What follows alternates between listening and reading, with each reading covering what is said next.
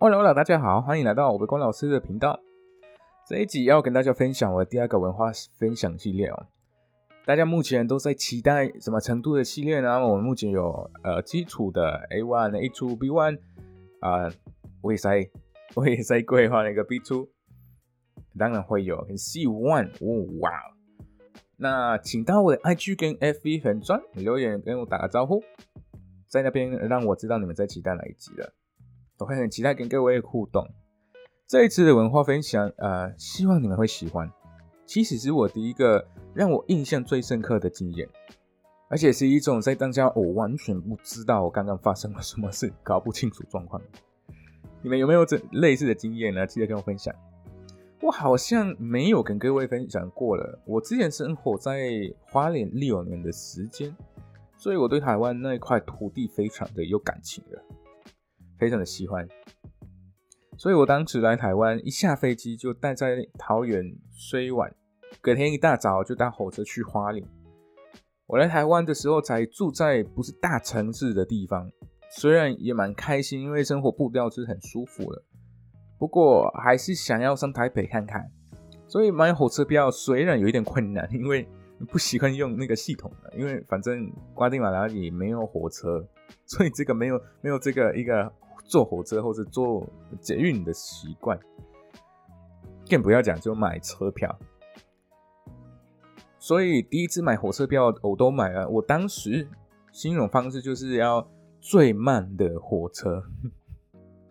当时是来台湾的第二个礼拜啊，所以我还是想要体验自己迷路、自己搞错时间等等的，有一点像你们知道哪一位吗？那个印第安纳琼斯的拉丁版。好，还没有看过电影没关系，你可以找个时间去看。很喜欢探索的那个，然后很喜欢呃去去冒险的。好好。我跟朋友在北车下车之后，我们两个好像不知道要往哪里走，又没有网路，也不会领到北车的免费 WiFi，连这个都不会，太搞笑了。那我们两个也刚刚当下用一个怀疑人生的表情看对方说完蛋了。然后有一位中年大叔靠近我们两个，而且他最妙的是，我觉得是用西文问我们是不是迷路了。当下。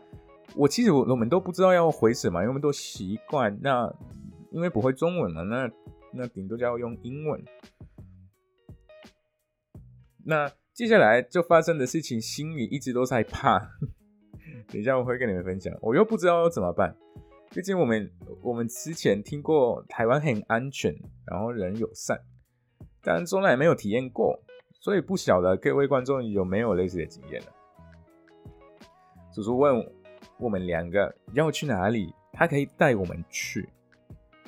当然，这个过程跟我们呃沟通的，他们他一直都在用西文。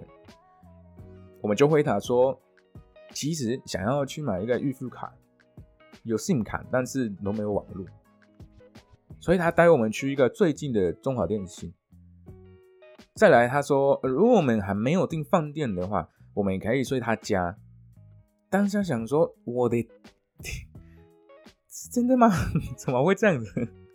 他继续说：“也不用担心，我有去过中南美很久了的时间，所以我看得出来你们是中美洲人。而且你们看，这些是我的小孩，他那个当下把那个钱包里面的照片都拿出来给我们看。那这几位又是中美洲的呃国家军队的高官呢？呃，什么开始解释。”当然，到最后我们说啊，有订饭店了，呃，不会需要，但是还是非常感谢他的帮忙。好，那他跟我们都走了之后，一直在想，在瓜地马拉会不会遇到这样的人呢？其实有有一点真的很难，因为我们都本来有个我们的防备心蛮厉害的，所以根本不会愿意跟陌生人分享我们目前的状态。其实就刚刚像那个呃那叔叔一样的。